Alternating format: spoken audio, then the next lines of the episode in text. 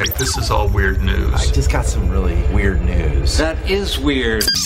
I give you the good news of a weird news story, and Enza from Bartlett, you're going to try and guess what the bad news of this story is, okay? Okay. Now, this one's going to be a little unique because this one actually was a story that happened specifically to a friend of mine. His wife texted me this last night and was like, hey, this is a story. So I'm basically going to do it to embarrass my best friend Kyle, okay? Okay. The good news of the story is that my best friend Kyle took their two sons, Paxton and Parker, to get his wife, their mom, Cassie, a birthday gift for obviously her birthday. Since she is a dog lover, they picked out this really cute candle, and on the candle it said, The best things in life are furry, with a sticker that also said, Neutralizes pet odor. Okay?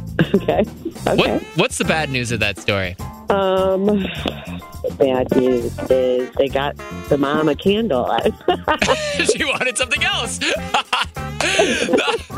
that's not that's well true so the bad news of the story is that my best friend kyle didn't actually read what was on the candle and okay, the furry bear. well yeah but the back story of that is that she wants a dog really bad he Aw. says no and so he didn't read the candle thought that they were just picking it out because it was the, their favorite color to give to their mom Okay. so he gave him this candle she read it thought that she was getting a dog Getting a dog. yeah. Yeah.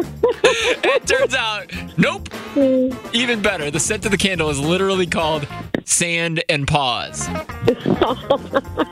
So, Aw, Kyle, pay attention. he's gonna have to get her a dog. I think he should get her a dog too. I've been on that side of the argument for years now. I agree. Don't don't you think Cassie deserves a dog? Yeah. I do think Cassie deserves a dog. I agree. I think everyone agrees. Should I do a text poll? Oh, look, it's done. Everyone agrees. Kyle should get No